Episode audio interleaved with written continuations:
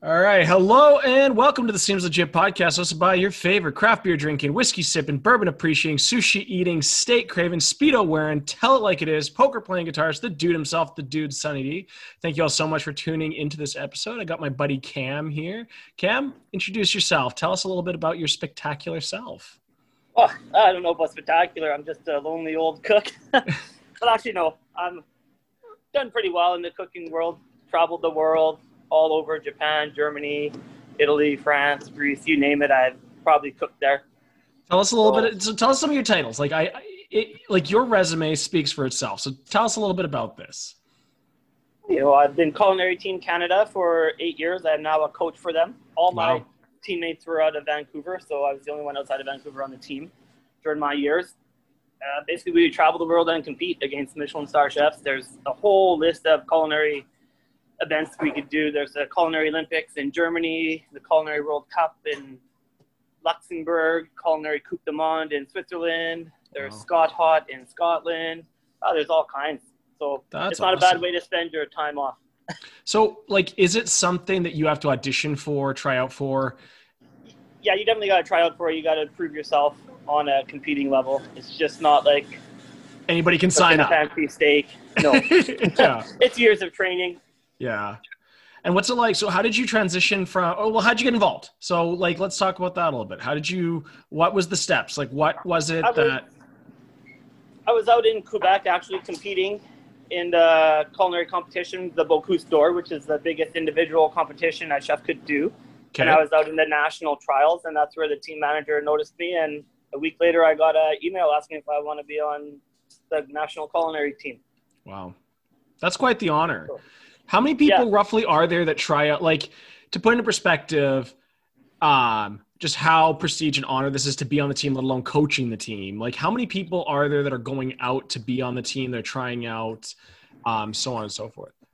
It's hard to say nowadays. It's kind of a dying art, this whole competition world, just because of people starving in the world and the amount of food that we end up throwing in the garbage just to make fancy plates for be judged. So, but it is quite the honor that you think of how many chefs there are in Canada, and mm-hmm. you only get five people on a team for four years. So I've done it for eight years. That means I've taken up a spot for eight years in a row. And it's and it's across Canada too. Like this isn't it's just like Canada, yeah. This isn't a local Manitoba thing. This is across Canada. So we're talking the top of the top across the country. You're one of those five. Yeah. That's that's pretty insane. What are you drinking? What wine is this? Well, it's the smoking loon. You know, it's one of my favorite everyday drinking wine. I like Chefs it. can never do anything without a glass of wine in their hand, right? I, I, I doing a photo shoot, we have a glass of wine. If we're doing a TV shoot, we're having a glass of wine. nice. So, what's your team like at work? Like, I know I've seen and uh, through your social media and stuff, you're often training people. You have different people coming in for different things. Like, what does your team at work look like? Team at work. It's a small team. I'm the chef of a private club yeah. in the city here. So I got a team of five, including myself, and we all come from various backgrounds and various different degrees of cooking. I'm quite lucky because I do have quite the ethnic group of staff. So at three o'clock, we always sit for staff meals. So they always try to cook something from their heritage. That's so, cool. Yeah. And then, you know, if it's good, it goes on the lunch special. That's neat. That's menu. actually really that's got to that's got to be nice and refreshing too when it comes to designing a menu for private club, right? Is that you're always Definitely. getting inspirations from all over the place, right? Definitely. It's nice. It's not like a restaurant where you might eat at it once every 2 weeks at the club. The guys are eating here 3 4 times a week, so it's nice to have different offer be able to offer different foods for right. instead of the same yeah. thing over and over. No, I hear you. No, that's awesome. Um, when it comes to this, like, what's kind of been your path? So now you're the, the head chef there at this club. What was kind of the path? Like, talk to us a little bit about like what got you into being a chef, how you got started down this road, just some of the adventures you've been on. You know, I, I think I'm kind of special. I knew ever since I was like six years old I wanted to be one of the best chefs in Canada. And yeah, ever since then, I didn't go home and watch your everyday cartoons after school. I would watch Pasquale or Wok with Yan or The Urban Peasant, and then I would try to mimic what they were doing or work along with them as they were right. doing it. No, that's yeah, from there, I got my first job in a kitchen at 14 as a dishwasher and just worked my way through the ranks. took my licks, took my beatings. you know, it was. It's a very. I would say we're very military in a kitchen. It's always yes sir or yes chef. When we say jump, you say how high. But that's the way I was trained. I think it's going a little less than that now. Now we try to have fun and enjoy it. But I think too, like when you talk about that kind of that training and being in the fire, right? There's a yeah. respect element to that of being uh, that high chef. What can I do for you, chef? Yes, chef. Um, yeah. Right away, chef. Right? Like there's respect too because it's understood in the industry. Like there's work that gets put into this. You're not magically one day able to do this. No, it's years and years of training you know. and giving up your free time. Yeah. Like back to, I think about it, ever since I was 14, 15, I don't think I made a family event like Christmas, birthdays, weddings, funerals, anything because you're always working. Right. Those days where people are celebrating, you're working. But that's the, and that's that price that goes with being the best that people I think oftentimes forget because there's a lot of people out there that begrudge successful people, right? They begrudge yeah. success, they begrudge talent you know they view talent as something oh he's just born with it or she's just born with it they don't understand no. it's commitment it's sacrifice it's work it's when exactly. you're telling stories of oh this christmas party or this birthday party or that halloween party it's you're telling stories of busting ass in the kitchen yeah exactly and that's ah 44 so that's since i've been 15 that's almost 30 that's years 30 years that's 30, 30 years. years yeah and those are your 30 years that you remember too, right? Like it's not like when you look at those first five years of a kid's life when they don't remember anything. These are those like memory building years. Yours are spent involving in a kitchen with yeah, food. They're all in the kitchen. You know that, that my life kind of revolves around that now. Like you, you see my social media and that. Yeah. I don't even I don't do it just at work. I do it at home. Yes. Home I take it a little further. I go right. and hunt and forage my food to then bring it home and cook. Well, talk to us about that. Like that, I noticed that's a big thing. Like you go and you start like at the raw thing. Like you'll go hunt an animal, and that animal will be dinner, and there yeah. won't be elements of it wasted. Talk to me about that because that's a skill few of us have. Yeah, you know, I just really enjoy nature and being outside, and uh, I don't eat a lot of meat, but when I do, I want to make sure it's something that I've either raised or I hunted myself. And it's more ethical that way, I find. It's not buying this mass produced chicken from a store that's been pumped with GMOs or chemicals or that. I'm getting a nice, healthy, clean piece of meat when I'm eating it. Mm-hmm. And when you're cooking for your members and stuff, that's something that you probably take pride in passing on to them, right? It's not just any Definitely. ingredients they're getting. This is the best of the best. This is prime ingredients this is well sourced stuff, right? Yeah. Yeah. My members love following me on Facebook too. My social media. I love it. I love it. I and it, it's it's funny because again, it some people will look at that and be like, oh wow, like it's amazing. I could never do this. It's not that somebody could never do this, it's that there was these years of the work, of the studying, yeah. of the learning, that's allowed you to now be able to pass this on and make it look relatively easy. Like the video you posted the other day of you chopping the onion. You you didn't wake up at 17 years old and be able to do that. That's not how no. that works. No. The blindfolded one. Yeah. Yeah. You know, like that's such an exceptional thing. And I took that when I saw that, I'm like, this is what people need to see is that yes, it's such an incredible feat. This is years of work. Yeah that allow you to do that now. That to you i'm sure when you're doing it you're like yeah it's kind of a novelty thing. I don't i don't always chop onions blindfolded. No. But it's a demonstration. Yeah. Yeah. I'm proud of the fact that i put in the work to be able to do this. Yeah. Yeah so. You don't like you probably i think from what i gather you live outside of the city or probably on the outskirts of the city? Yeah i live out in between the st ann Richer area and i have three acres so. Oh nice. Yeah you know i raise my goats and my chickens. I have my gardens Nice. Lots of wild mushrooms out there. I find I, morel, chanterelle, shaggy mane, porcinis, oyster oh. mushroom, all kinds. Yeah, better than the regular white mushrooms that the rest of us buy at Superstore, right? Exactly. Yeah. it's um but it's an appreciation for this too right like to know that Mhm. these things exist Yeah. And mushrooms are a hard one. That's a lot of studying and finding out which ones are safe to eat and which ones are going to make you sick. There's a Mhm. lot of mushrooms that look the same. So something Yeah. you need to know and have an eye for and but even careful sure, about. but in even in terms of like as you said your own garden Yeah. right like there's there's quality assurances that you know is going on your table that Exactly. when i go and buy my groceries wherever it might be superstore sobeys safeway it doesn't matter where i'm putting that in someone else's hands someone and the craziest part is the person who's actually involved in a way of putting that food on my table i am so many degrees disconnected from them Totally. it's if you think about from that it's almost frightening in a way Yeah. I think you look at the process goes every time I talk to my staff when we're working or teaching them how to be clean and diligent with product, like don't spill any flour on the floor and they're like, It's just flour, it's like 0.002 of a cent. I'm like, Yeah, but it's the farmer that had to plant that seed to grow that piece of grain to the guy then ships it to the person who mills it, then turns it into flour, then it goes and gets bagged. There's hundreds of hands touching this, hundreds of people putting love and care into it. So don't just throw it on the floor because now you have it. right So do you think? Same thing in a grocery store. How many hands has all that produce touched? Mhm.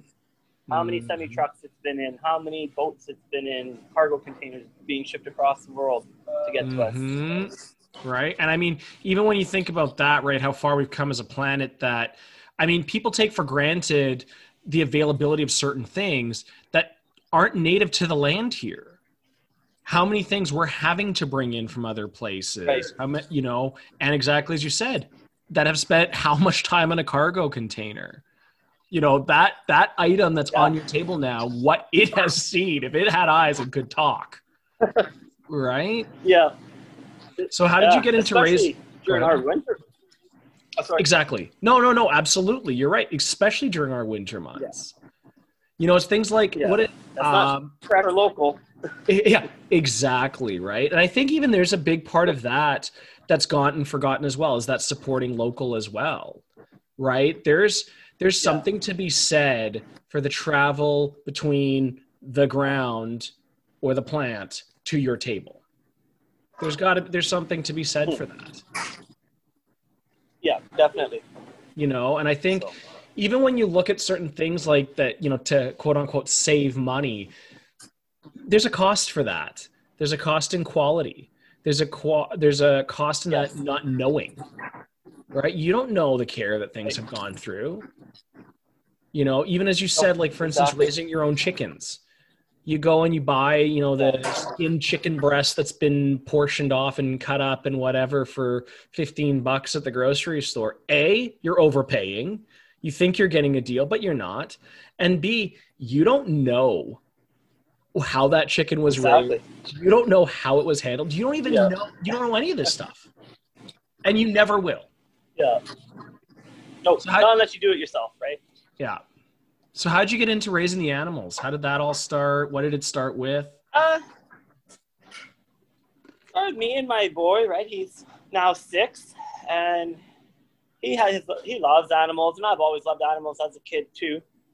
Mhm. So we were at home during COVID in March there, and we're like, oh, we have nothing to really do. Why don't we get? He's like, let's get some goats. I'm like, okay. He goes, Dad, we should get chickens too, and then we don't have to buy our eggs from the store anymore. And I was like, yeah, that sounds like a good idea. So we just went all in and did it. That's we awesome. home for seven weeks, and we built a little.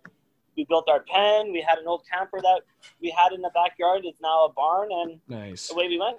I'm sure my chickens, my meat chickens, are probably glad that they were killed because, fuck, they did not look like my neighbor's chickens when we were butchering them together. His are nice and big and plump, and mine are skinny. I'm like, oh, how much food did you feed your chickens? He's like, oh, I probably went through two 20 pound bags a week. He's going, and he's like, how about you? I was like, I was like one every two weeks. Oh, wow. My chickens were these anorexic little things compared to his. So you know, it was it was a learning a learning year. right. And despite the one that the neighbor's dog has killed because No, they oh, pop no. out of the pen and Yeah. they go in his yard and eat. So we lost a few to that, but Yeah. you know, it was a good good fun, good learning year. But but even there, so right, it's that whole chain of things. Everything from the Yeah. chicken to the eggs to what's going into your chickens. Like Yeah. that's uh, there's something to be said for that that I think goes forgotten. And whether it's a cost saver in the long run or not, as I said, there's those costs that you don't account for. That quality, Exactly. that you know, the nutritional aspect of that, like all of these things that I think a lot of us take for granted. And yes, people live busy lives and their lives don't need to revolve around food. But at the same Yeah. time, it's also that in the amount of time you can just sit empty minded watching Netflix or Crave or whatever it is, maybe read an article or two, maybe take the time to Exactly. watch a documentary on food, right? Like instead Yeah. of watching the same reruns of Friends for the next five years, watch a documentary or two. I think if you watch, I don't know if you ever watched the program Ugly Food. I haven't, no. You haven't? Well, they tell stories about ugly food. So they're showing this one episode I watched. It was, I think it was Mexico. They used the prisoners to peel all that garlic that we buy, pre-peeled garlic, and they're Mm, peeling it for eight hours straight. And their fingernails are so raw and ripped off from peeling garlic. They start using their teeth to peel the garlic, nice. and that's what you're buying in a store. So if I can grow my own garlic, I know it's good. Hmm. That well, I mean, but that's exactly right. Who like, and that's and and that's an accessible knowledge, right? That people still Mhm. don't choose to have. Forgetting Yeah. other culinary secrets that you have that you have access to and that you know that the rest of us might not. That's something we could have access to and know. Yeah. At- um, Again, people would rather watch, you know, reruns of Friends. And I'm not Yeah. saying there's anything wrong with that, but again, we need to take accountability for the information we're taking in, exactly. you know, and the knowledge that we want to have. And I mean, for your little boy, I mean, I I couldn't imagine what it would be like if you know he had to eat regular food, right? That you're not prepared, right? Like you've you, you can admit you've ruined your son. You've ruined your son. I don't know. He keeps wanting to go back to McDonald's, but that's a nice treat. I enjoy Yeah. McDonald's too now and then. So, I'm a sucker Yeah. for a good sausage McMuffin. I'm not gonna lie. That's Yep. that's cheeseburger, they're my favorite cheeseburger. I don't know why. I, I cook over open fires and that, and that's my favorite way to cook at home. But I always like a good McDonald's cheeseburger. you know what? My big one is uh, In and Out. I'm a sucker. When I'm in the states, I'm a big sucker for In and Out. I Oh, I've never had that. you have to. You know what? It's the way I describe it is this: Is it ever going to replace you know Ramsay Burger? No. When I'm in Vegas, it doesn't. It's not. It's but that's not what it's competing for. It's a decent priced greaseball Yeah. burger that fills you know that fills you up, makes you feel good, and you don't even feel Yeah. guilty about it. Exactly.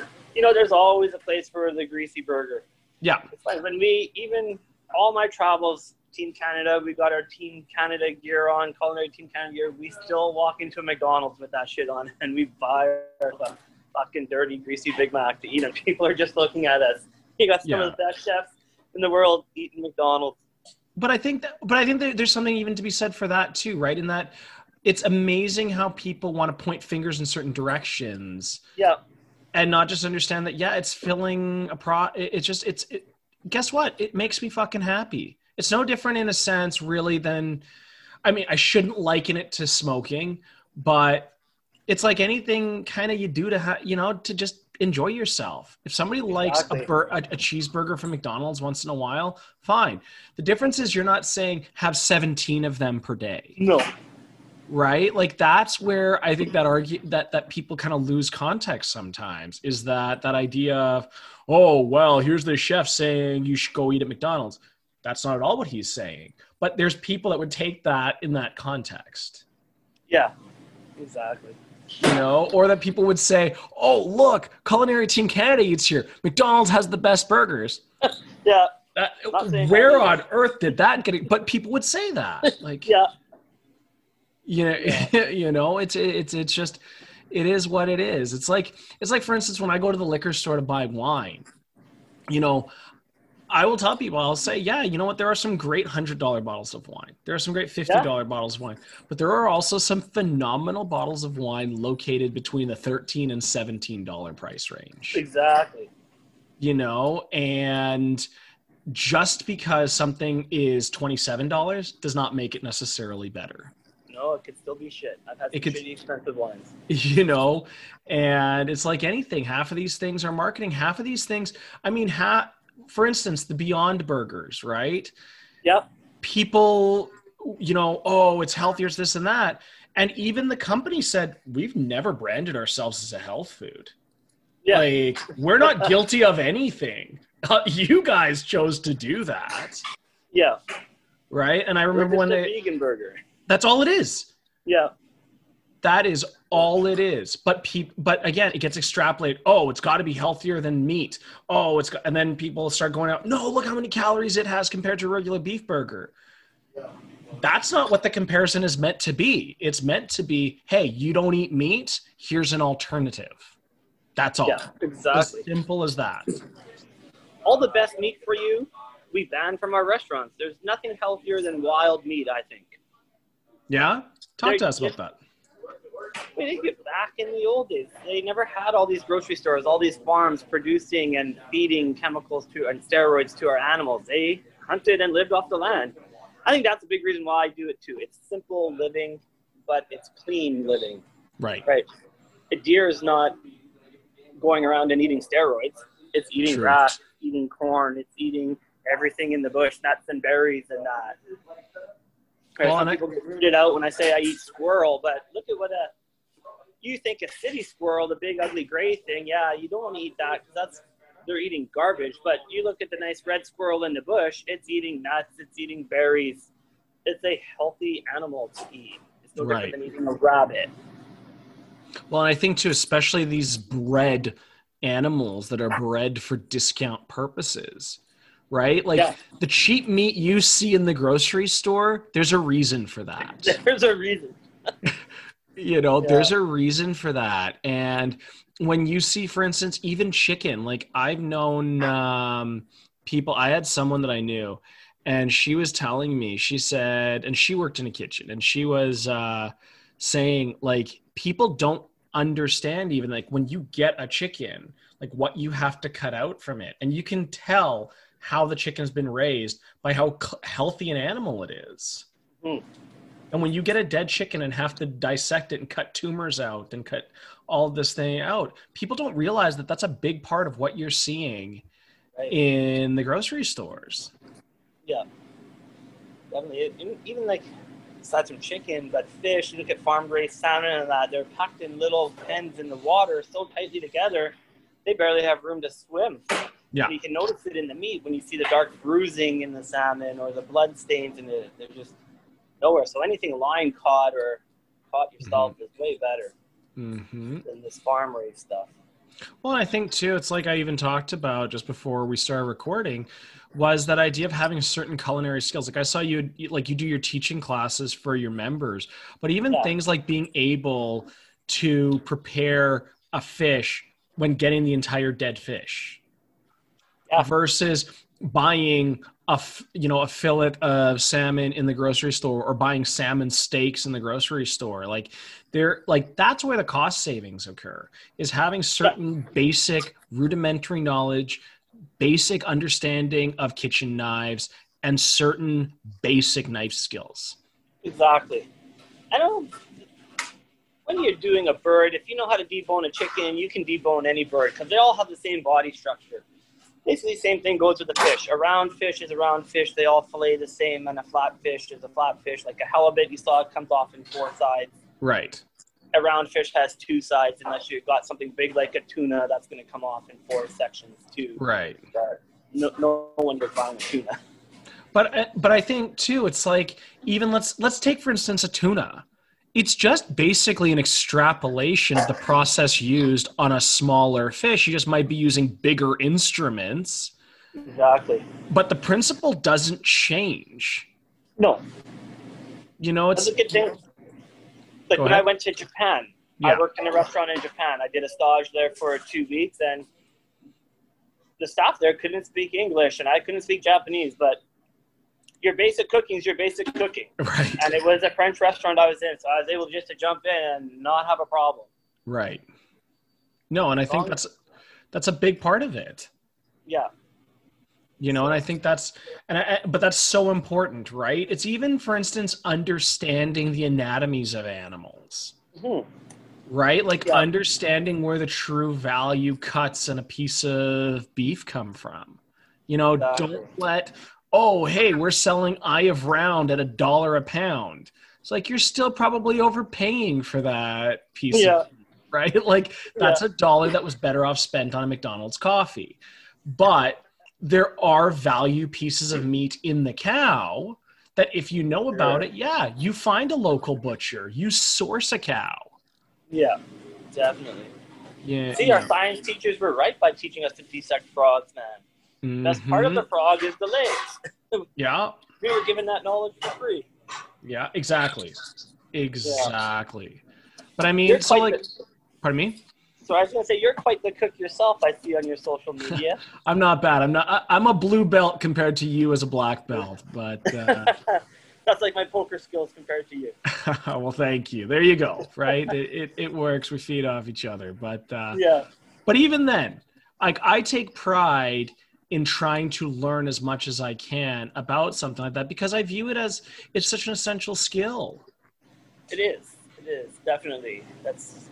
And I think that's one skill that should be taught more in the high schools or in the development stage of a child is cooking. right See, if you're moving out on your own and you don't know how to cook, you're going to be spending a lot of money in fast food. Absolutely. 100%. And I think, too, not even just a lot of money on fast food, but just, as I said, like being able to go to the grocery store and making those dollars stretch. I think, especially now in COVID, when, you know, there's a lot of people that are financially strapped, right? A lot of Right. people have watched, whether even if they still have a paycheck, they've watched their pay decrease sometime, you know, in a lot of cases. Uh, Definitely. across all professions there's really there haven't been you know other than that elite fraction of a percent at the top for the rest of us we don't need to worry about them. Like when people start going on about oh jeff bezos made more money elon musk made this much don't worry about it. Don't worry about it. It doesn't affect you. You're not even in that conversation so don't worry about it. But for the rest of us and i've talked about this quite a few times on the podcast just the idea of getting more value for your money. Yeah. oh even things like investing in a good set of kitchen knives a good butcher block things like these you know you don't go and get the cheap shitty advertised seen on tv set of knives uh, at costco get a good set of knives Yeah. you know take eh, care of your knives go ahead It's going to make your life easier. You don't think it how a knife's going to change it, but when you start using a knife and it's dull and shitty, it makes cooking terrible, right? hmm When you're just cutting through something with like cutting through butter, oh, it's so enjoyable. And yeah, It's even money on a safer well it's safer it's too safer. Definitely. Instead of getting, if you cut yourself, you're going to have a nice clean cut. It's going to heal properly instead of having this jagged, ripped up cut. That Well, even- get from even- e- Well, even Jess's daughter, she'll ask me sometimes because I I often cut myself when I'm cooking and or and cutting something up, and she'll be like, she'll say, "Oh, Sonny, you cut yourself," and I say, "Yeah," and she'll be like, "But you're not going to stop cooking." I said, "No, I'm not," because shit, a shit happens, Yeah. and and b I've taken proper precautions that yes, it, it is a clean cut. I'm going to wash it out. I'm going to put I'm going to tape it up, put on a glove. I'm back in the game Exactly. dinner has to get made right Yeah. i'm not and also too i think because when you have a certain level of skill at anything you also don't worry about it you know i'm not i, I don't really concern myself that i'm going to cut off a finger you know knock on wood you know and i also understand that yes a small cut isn't going to affect my ability to make dinner No, definitely not. you know and and i think it's like anything too like as we said about a good quality sharp keeping your knives sharp you're Yeah. more likely to cut uh, uh, you know every top chef in the world always says let the knife do the work let the Exactly. knife do the work the second you're having to to help your knife you need to either sharpen it or get a new knife Right. Like the, the time for help was yesterday like this this is a warning sign if you're having to to to do the work for your knife your knife works for you you don't work for it Right. Yep. So I always say it's an extension of your arm. Yeah, and, It's and part but of your body. you know, and it, it's little things like that. And I think it's too, for instance, and I, I really have to get, you know, commend you and I encourage people to, to follow you on social media because one of the things I really like about when you give any kind of instruction is you're more talking at the root and base level of what you're doing, what you're trying to accomplish, and what you're using. Right. Versus this is the recipe for the perfect whatever. I to me, I think those are those are a cancer in the cooking industry.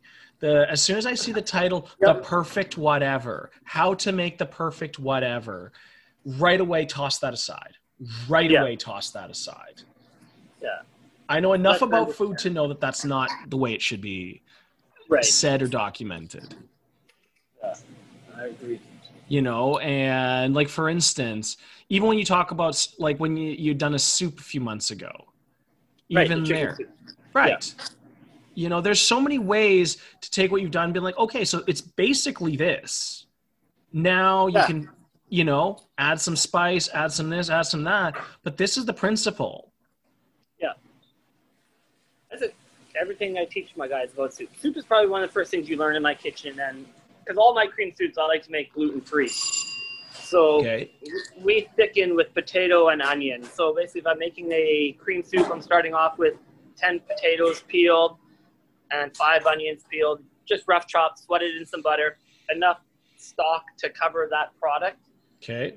and okay, let's go with mushroom soup. So now I've thrown my whole mushrooms in there too with my potatoes and onions. I put enough stock in just to cover. That simmers until the potatoes are nice and tender and falling apart on that. And then I puree it. And that's giving it the thickness that the roux, which is a butter flour mixture, would give to it. Right. Without having that gluten in there. So all all our soups, cream soups, are always gluten free. Nice. Just a simple process of using potato as a thickener. Right. Well, and it's but it, and there you go. It's that basic understanding of using starches, you know, as a substitute for having to use the flour, having to use the crutch of the roux, um, right? Because you understand food. Yeah, exactly. You know how many people I, you go ahead. I was thinking we need to have like a little competition, you and I, because okay, I see your food there. it's not bad. It's not bad. I, I, I, I, think you have to come to my kitchen and we slap out a seems, seems legit cooking competition. I'm game. I'm game. What do you think we should make? Should we each pick something? Should we to make it fair, right? Because I don't want you to put something on me and be like, "Here, make me a this." Then I don't know how to do it. Exactly. But I would. I would love to do something like that. Um, what do you have in mind? You tell me. What do you have in mind, Chef? You know what? I like to play poker, and I think I can beat you. So we'll play uh, best out of five poker round, and okay. whoever wins gets to pick what we're cooking. Okay, sounds good. I can I can do that. I can do that. I'll bring the chips and the cards. Okay. We'll play I'm heads probably up. pretty easy to read, so you're probably going to beat me, but we'll play we'll, we'll play heads up, and then yes, the winner can pick and uh, we'll go from there. But I think, but it's so even as we talk about this, right? Like one of the things I do feel I have a bit of acumen in is barbecue. I do, um, you know, with my Indian and Caribbean background, um, you spend a lot of time in that kind of slow, deep fire pit style cooking. Like that's so maybe a, we should do this at my house and in my pits out back. You've seen those? I have seen those. Those are beautiful. I'm very jealous of those. I'm very jealous of those. I, I, man, you're preaching to the choir here. Um, but let's do that. Let's do something like that, and awesome. uh, we can do some some slow cooking, some pit style food, and uh, and and share and talk some uh, some basic cooking knowledge that I think people should have. I think yeah. people get afraid and intimidated because they don't know where to begin. No, exactly. So, cooking in your home, you should never be afraid. I never no. don't feel like you have to follow a recipe. A recipe is just a guideline to get you started.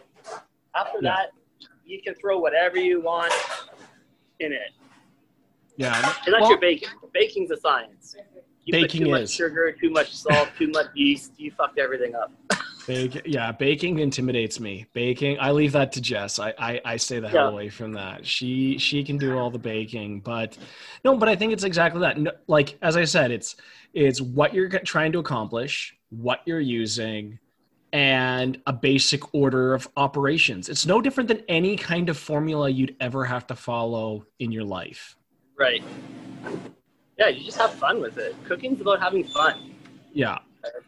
Even more and more now. Like, you go to parties, where do parties end up? They all end up in the kitchen, crowding around the 100%. stove or an island and just eating.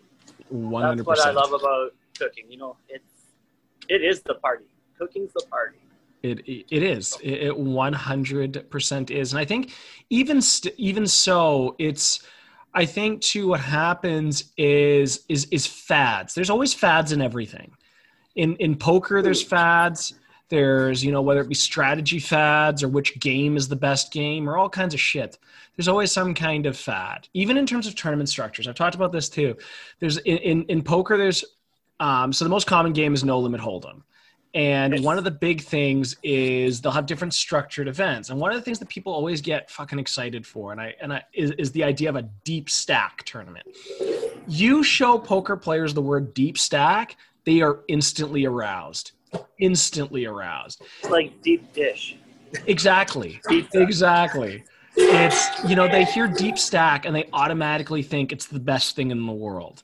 And it was something that has really grown over the last 4 to 5 years. Has been like this idea of deep stack. What people don't realize and where it originated from actually has nothing to do with the professional players. Top players in the world don't care about the stack size because we can navigate it regardless. If for us, it doesn't matter what it is. It's, you know, whether you're short stack, deep stack, what doesn't matter. It came in because, again, the idea is to bring in recreational players, bring in amateur players. Prize pools go up, and then ideally, essentially, the professionals will then feast upon the weaker players.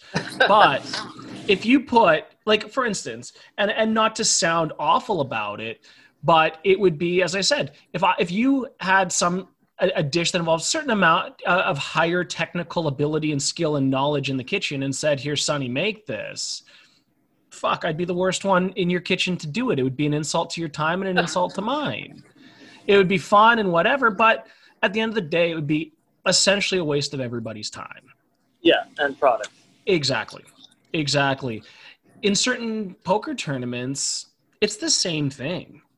You know, there's, you know, and I'm not trying to, to rag on players that are less skilled, but at the same time, not every player needs to be playing the $50,000 Poker Players Championship. It's not for everybody. You know, No. not everybody ha- in the world is good enough to play it. You know, just because even if you had the money doesn't mean you should be there. Um, and it, it- it's kind of the same thing. So when I talk about these fads in poker, it's kind of the same thing in cooking, right? You hear oftentimes people talk about like the sous vide technique. This is the only way to cook everything, you know, or the reverse sear has been getting a lot of attention lately Yeah. these are all just basically techniques at getting at the same end game, preparing a good dish, right? No matter what the strategy is in poker, whether it's GTO or exploitive or whatever it might be, it's all about the same end game, winning. I want to have all of the chips and I want the rest of you to have none. When it comes to cooking, doesn't really matter whether you're using sous vide, reverse sear, doesn't matter. The idea is the same thing. You're trying to arrive at a perfectly cooked dish. Yes. If you know how to cook, you don't really need sous vide. Like I, I, I don't sous vide my steaks or my tenderloins or that. I don't think that really calls for it. I can cook a beautiful steak or a whole tenderloin, medium rare, pink to pink, from side to side without sous vide. You just Right. have to know how to do it right. Sous vide, I think, is good. You know, if you want to have a pink if you want your lamb shank to still be pink instead of dark gray because it takes so long to braise and break down everything in it that right. it's just not going to be pink if you do it the traditional way. But if you do it sous vide over 48 hours, but as long as you have all your fucking flavorings in there, I see so many people sous vide and fuck, they put nothing in the bag, just the chunk of meat, and yeah. it tastes like fucking shit.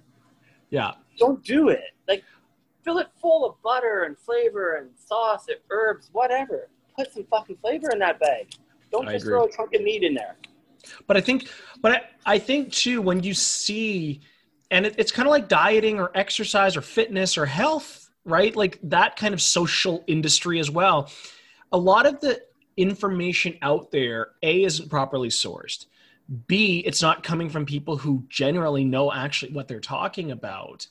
And a lot of that, as you said, the important thing when you're cooking is to impart flavor, to get a proper doneness to your food, and to ensure that at service everything is right.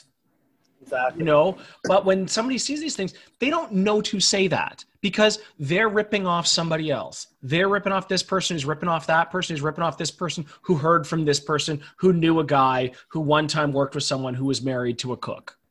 Yeah. And you have that. What's that game you used to play as a kid? Telephone game? Yeah.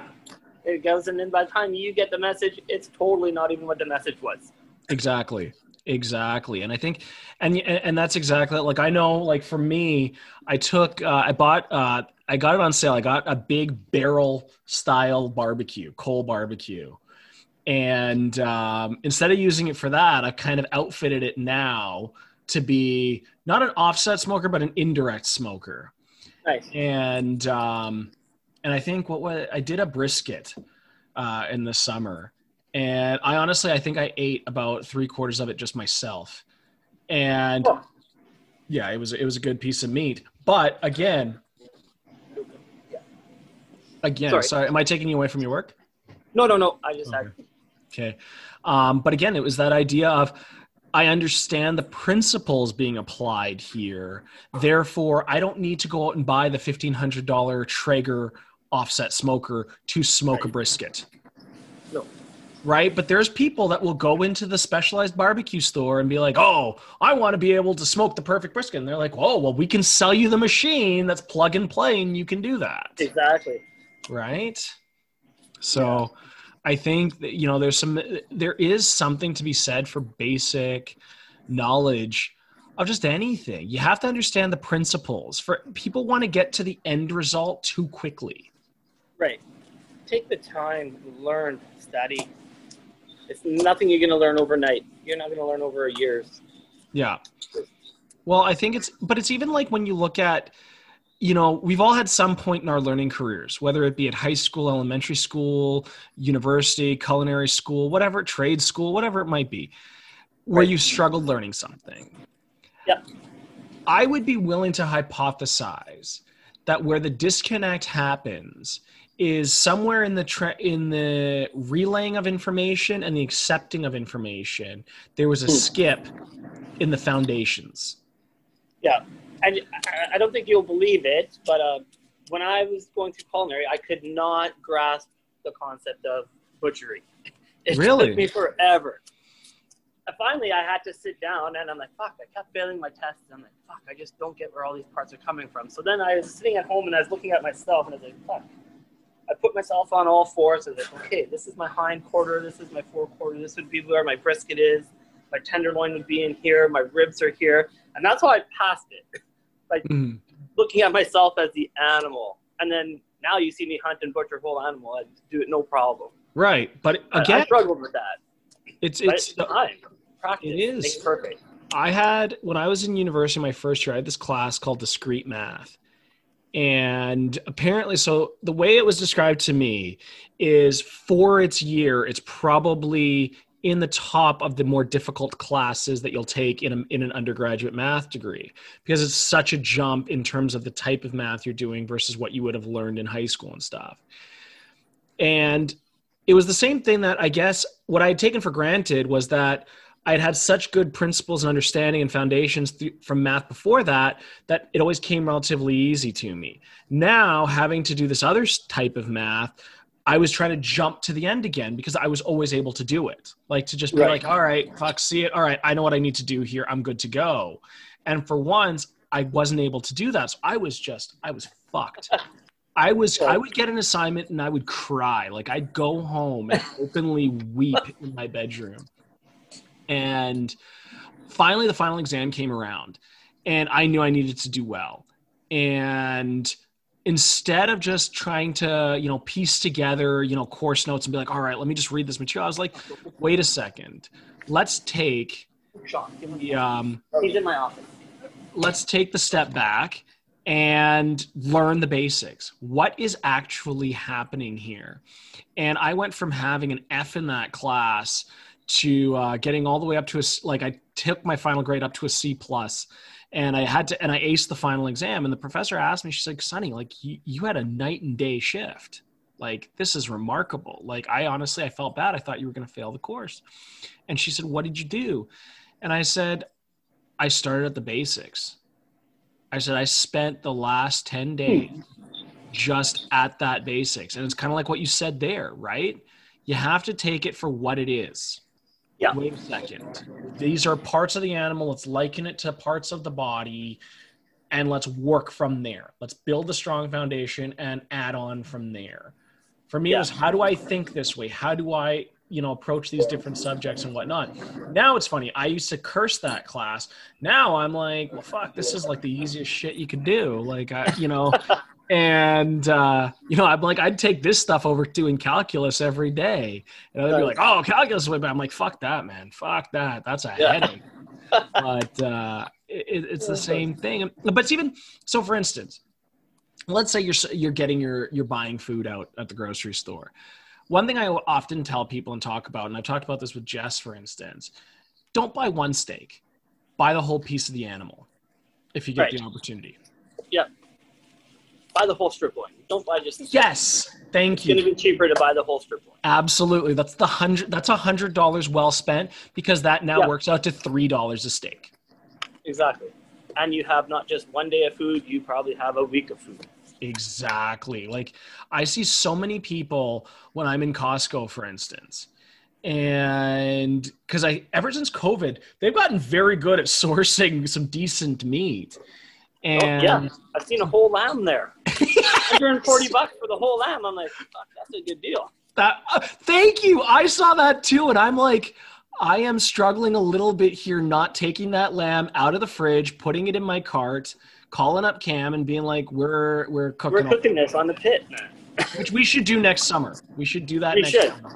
definitely. You got to bring let's, out Jess and Olivia and get the kids. And actually, something exciting. Um, by that point, we will have uh, a new baby boy with us.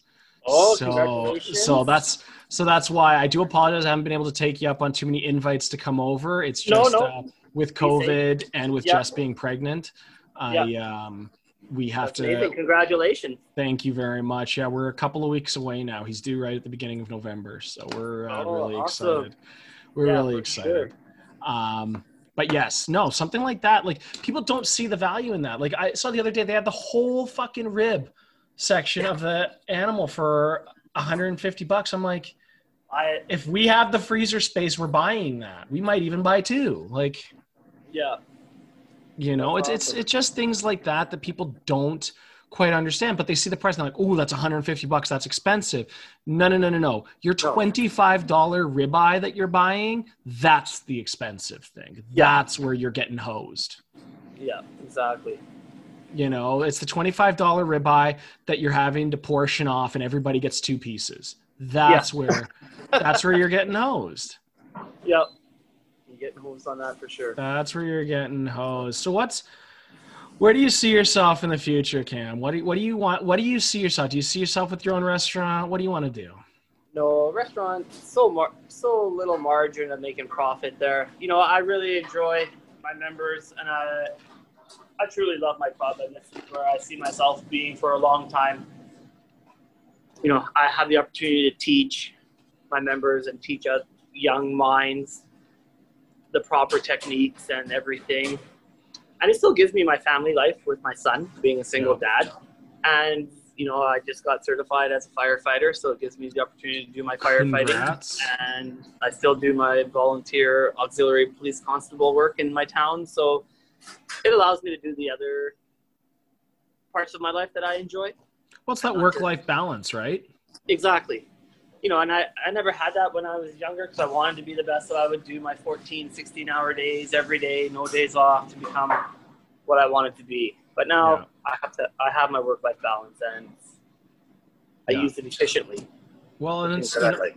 it's funny because, you know, when I think about it, like when I talk to Jess and we're, we're talking about like, you know, my poker career, she's, you know, I said, yes, I can go a couple of weeks without playing. I can go a few months without playing, still show up in an event and contend or win.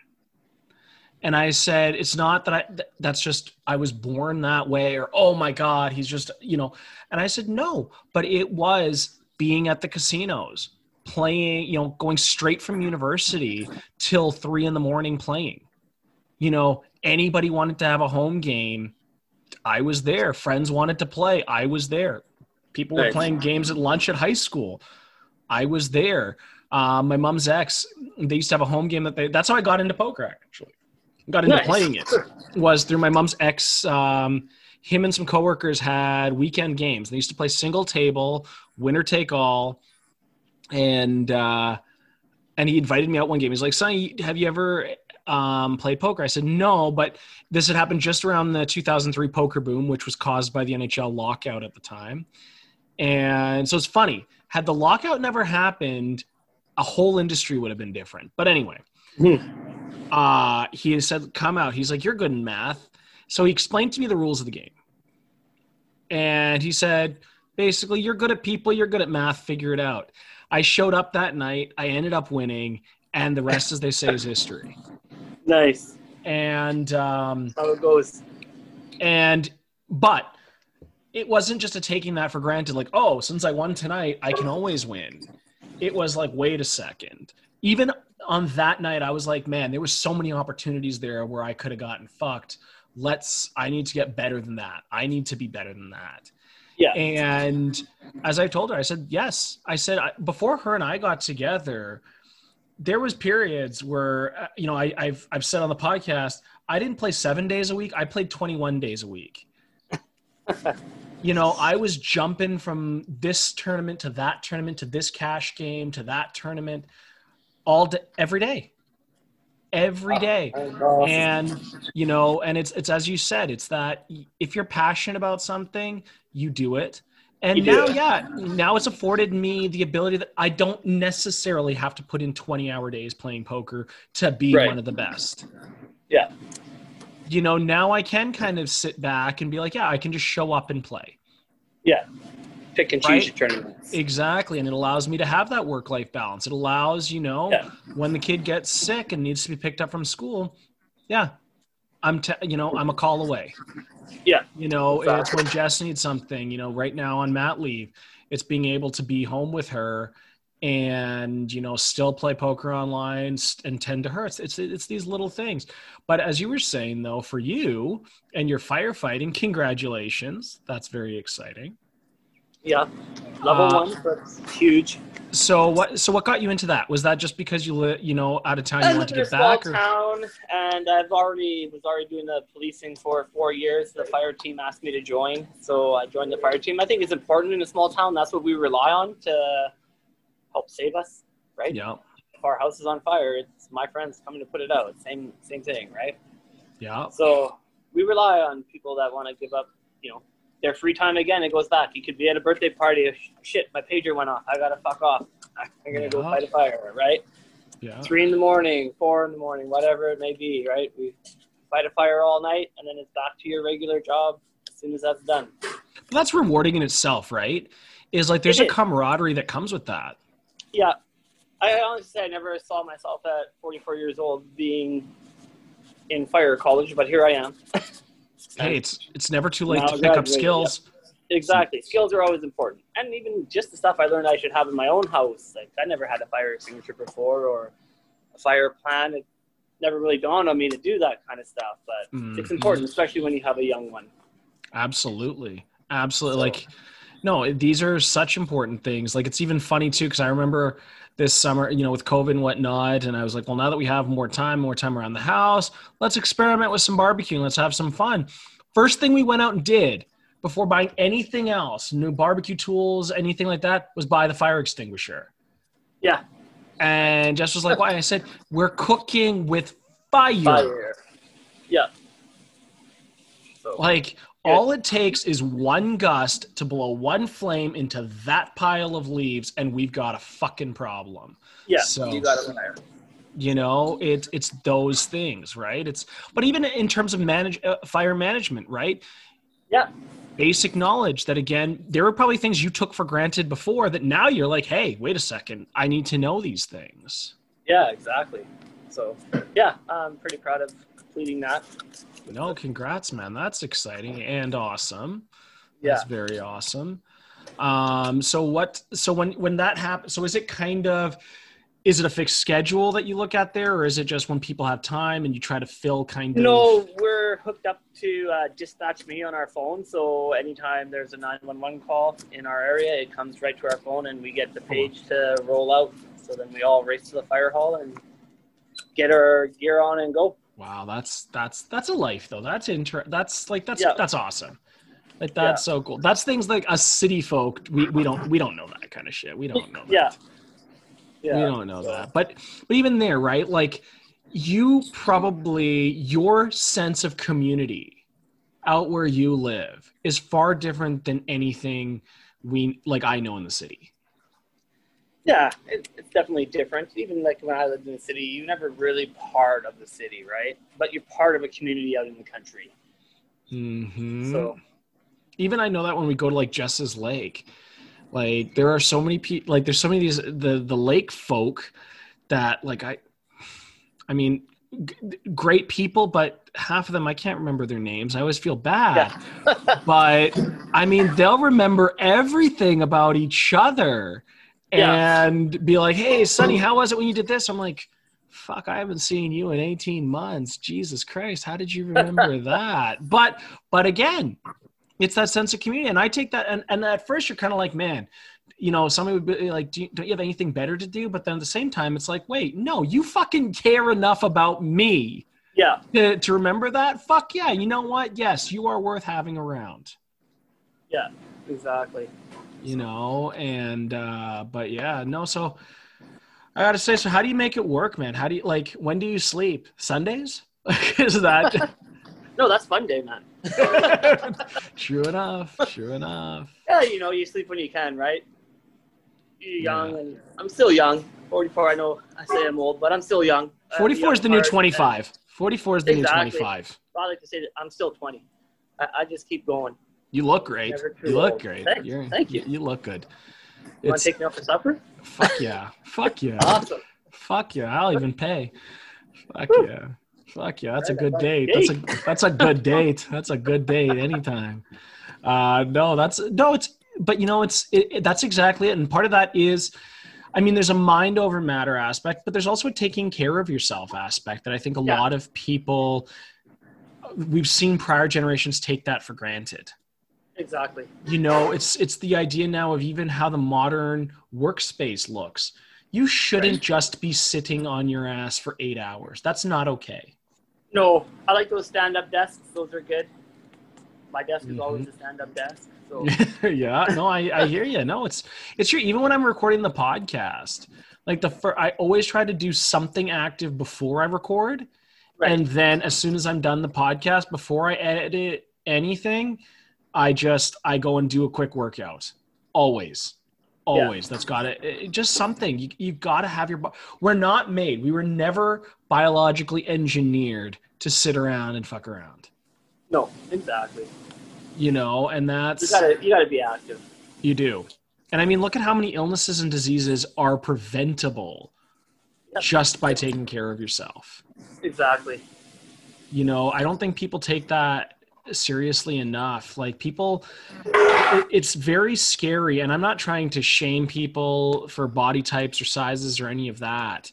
But there is something to be said for a healthy lifestyle. And Yeah. as as as hard and as maybe as morbid as this sounds, people don't understand what these diseases do to somebody until you have to see it. Right. Right? Until you see somebody lose a toe or lose a foot to diabetes, it's all fine to say, yeah, I can live my life how I want to. Yeah. You know, it's until you see someone die at 35 and they look 73. Yeah. You know, I hate to say I have a poor young chef of mine. He was 29 and his roommate came home and just found him at the bottom of the stairs. And, I'd say a little old beast, but it's sad to see. It is. It is. And it's it's just we live in this society and we've talked about that with food, with fitness, with health. It's it's where you're where do you even start when you get your information? But I mean, we all have that idea of that confirmation bias. And Right. it's it's probably the naturally and most innately difficult thing to overcome. But it's so important that we have those tough talks. Wait, kind of beer you? He already got it. Oh, already got it? Okay. Yeah. It's Sorry, uh, I I'll let you go. another No, no, here. no, no. I'll let you go right away. Um, but it's so important, I think, that we have those tough talks with ourselves. Right. You know, No, I agree. it's it, it, it it's so easy, and I mean, even looking at everything you've done, everything you've accomplished, everything you still do, there was, I'm sure, there was some times when you had to fight, you know, your inner desire to to give up, your inner Well- desire to be like, this is fucking hard. I'm sure there was Yeah. times people think, oh yes, you know, look at this guy, he put in the work and now he's this top chef, whatever. I'm sure there was day there were times when it felt fucking stagnant where you were like, oh, fuck, Oh I'm, yeah. I'm stuck here scrubbing dishes or I'm stuck here filleting fish, Yeah. Definitely. right? And you're just like, that. fuck, this is I'm putting in 14 fucking hour days for this shit. Yeah. Yeah. Picking herbs, worst fucking shitty thing. Picking Right. little pieces of. Right? Yeah. And that's I mean, you have to do, do it, but there's days when you have to have those tough conversations. And that's just career wise.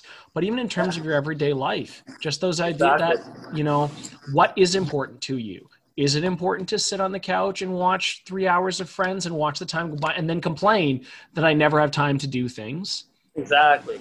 Or Yeah. do you get the treadmill, have the TV in front of it, and yes, you can still binge watch your friends, but at least you're watching TV. Yeah. Oh, you don't have the information on how food gets to your table? Well, guess what? Now, when you're on that treadmill, watching your TV, take an hour off of friends and watch a documentary. That's all Yeah. it is. Yeah, definitely. That's all it is. Right. All right, Cam, we got to get together, do the food challenge, do some barbecuing and stuff. We do. You are a busy man, and I thank you so much, honestly, for coming on my show. Oh, thank you for having me. Man, I'd love to do it again. Of course, I will definitely have you on, and I'm so happy you're willing to do this again. Where can people find you on social media? Because I, you are one of the pages that pe- people need to people need to see Yeah, you you can just follow it's just Cameron Huley, right? It's Yeah. my page. Yeah, just go straight to my page. That's both my Instagram and Facebook. And you know, you're always gonna see some type of cooking on there. It's usually either cooking or my son. So Yeah. but, How's yeah, he doing, by the way? Before I leave, Oh. how's oh he's doing good. Yeah, he's having a blast. yeah? Is he at school full time or do you? School full time, yeah, he's in French immersion out at Assiniboine called school. Nice. Just on Portage. So yeah, Oh, he's nice. loving it. Yeah. He's excited for, him. Halloween on Friday. They all get to wear their costumes, so he's going as a fireman. Of course, of course. Yeah. Next year, you should get him to go as a chef. Yeah. So Put him in a little chef Alright. outfit. you go. I have a chef coat for him. I had him using a knife at two years old. He Nice. Was using a, he was using my chef knife, chopping carrots and that. But it's so funny because as that's happening, I'm sure you were never worried because you had taught him how to have those skills and how to handle things properly. Right. Anyway, So- Cam, I will let you go. I know you're a busy guy. I thank you so much for coming on the show. Um, All right. we'll, we'll have you on again. All right, buddy? All right. Thanks, bud. All right. Take care. Right. Everybody, thank you Take so care. much. Bye bye for now. Bye bye.